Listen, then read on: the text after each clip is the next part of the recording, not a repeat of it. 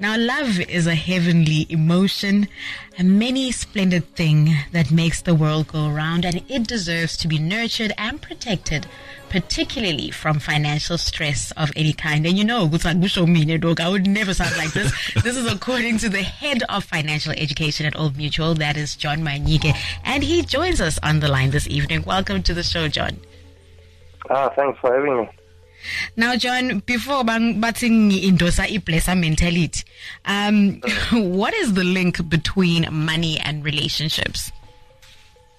Yo, uh, it's big because you know whether you like it or not, in one way or the other, money plays a big role mm-hmm. in relationships, and I'm glad we're talking about money and relationship as we're heading towards uh, Valentine. Those who celebrate Valentine uh, you know, have these, some of these things to talk about. But the reality is, whether you are dating or whether you are married, mm.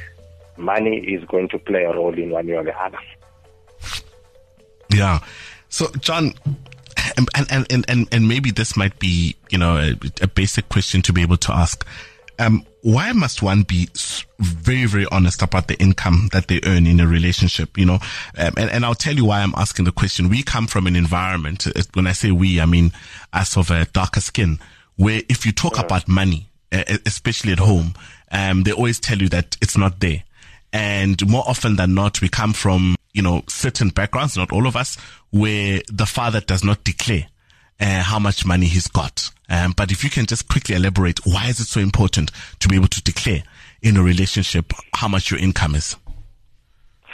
Yeah, look, when you're in a relationship, I mean, a, a love relationship is based on trust. Mm. You know, so if you cannot trust your partner about anything, mm. where you hide your pay slip as if it's seven fidelity. Yeah. Uh, there's a problem with, with, with the trust issue there, you mm. know, um, uh, where it it paves the way for financial infidelity, you know, where people even uh, end up creating debts Mm. Uh, that will affect both of you, especially if you're married in community of property. Because mm. if somebody goes and apply for a loan, they go and buy a car, they buy different things. Mm. If they default, I mean, it, it affects you, um, you know, uh, as, as, a partner, whether you were part of that transaction in the mm. signing of that uh, application. You know, so it's important to have some degree of transparency. It sets the right foundation for your relationship going mm. forward in terms of being aligned and being clear on what your goals are going to be about shared responsibility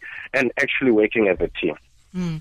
We are still taking care of business on Rise FM, and we're chatting to Old Mutual's head of financial education, John Manyike, about love and money. So if you have any questions or comments, you can send us a voice note on 072 885 7702 you know, John, um, the reason why I cited iplesa mentality eqaleni, it be, because sesiyathi ukuthi kunema transactional relationship and some people uh, uh, without knowing fall into this trap. So mm.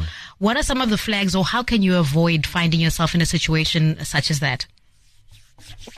Yeah, so you know the the, the firstly, I think it goes both ways. Number one, mm. um, there are people who fake success during the dating phase. Yeah. Mm. You know, exaggerating your success, giving your partner an impression that you have lots of problems, but money is not one of them. Yes, yes, yes. And then as time goes on, uh, you know, having spoiled this partner to a point where they're used to these, um, uh, you know, extravagant or lavish gifts and uh, very expensive uh, you know, um, holidays and stuff like that. When you stop doing those things, your partner tends to feel that, how, what happened? Why, why has it stopped? Does it mean you don't love me anymore? Mm. Or did you get something, uh, or whatever you were, you were, you were looking for?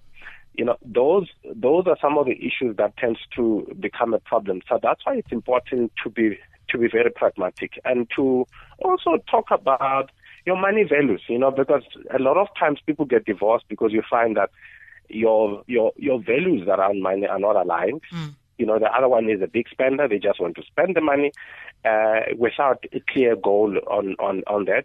And then the other one perhaps is more structured, and it it will be worse if both of you are both are spenders and so yes. on. But a lot of money is one of the biggest drivers of divorce in the world, mm. and that's why it's important to have a system in place in how you're dealing with money. And I picture this: you meet someone and um, and they don't even disclose that they've got uh, children Mm. uh, that they're taking care of, where they are paying maintenance, for example. Mm. You get married, and then later on you realize that ah, this person doesn't have money. Imali iphelela le ngaphandle, Yes. you know, Yes. uh. You know, we smell it, but we don't see it. Mm. But it would have been far much better if you spoke openly about about money issue. Of Yeah. course, there's a there's a space where if you know with your partner, hey, uyahluleka, uthanda imali.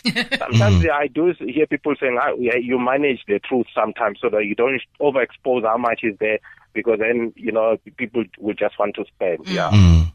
Mm. I think that's a very inter- interesting point that you point out at the end to say you manage the truth because you ultimately do not want the person saying mauti angnayo imali at unayo you know um so so very interesting there but earlier on uh, John you know we spoke about honesty surrounding income. Um and and I think I think for me why uh, uh, and and and, and a, a lot of people are actually scared to ask these things. I don't know if we, we should be as tacit to ask to say what is your financial history what is your financial score you know in terms of compatibility especially at dating phase? Um you know it, it, it i mean it's not romantic i understand but i mean w- would that be the route to take to say hey am i financially compatible with this particular person? Am i allowed to ask these questions to say hey what is your financial history? What is your credit score? What do you owe?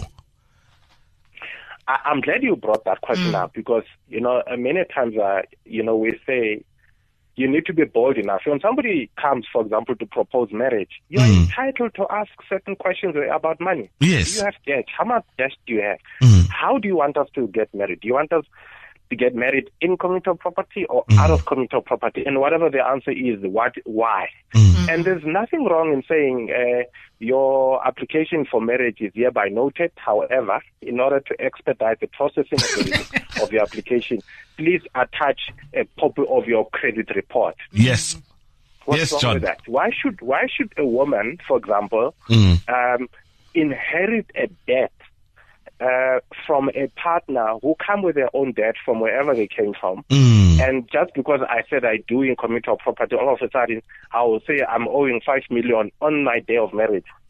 Something is odd there. So you're Mm. entitled to ask this question. So you make an informed decision with uyangena or angena. If ungena, ungena in what format?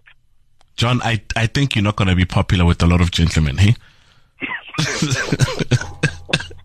but I think what you're talking about is the absolute truth. You know, people take this for granted, you know. Um, one must never be afraid to ask these particular questions because they do have a devastating um, effect on, on the future of the relationship. But John, um, just to wrap up, um, any any additional advice before Valentine's Day um, for ladies, for uh, when it comes to money matters, for for, for gentlemen? How should we be spending um, our money uh, to show our loved ones uh, that we we appreciate them? And John, I think he's asking for himself because we're extravagant mngani wami. Why are you exposing me, Ziggy? yeah, well, I, I think for those who are celebrating Valentine, you don't have to break the bank. I mean, uh, like I said when we were talking uh, off air, actually, it's the thought that counts. I know some people will say, ah, come on. I mean, they want uh, something glittering there.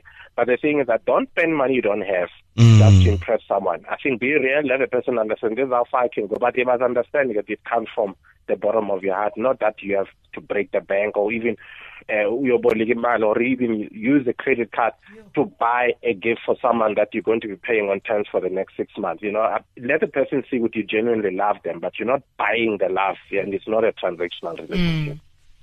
Yes. John, you know, you've said a mouthful. I, I could have you on the show for for the next uh, eight minutes, but unfortunately, we've run out of time. Um, thank you so much, John, for joining us. This is the first show that we've done with yourself, um, and I know that we're definitely going to have you back again uh, on the show. Please uh, uh, enjoy the, the rest of your evening. Thank you so much.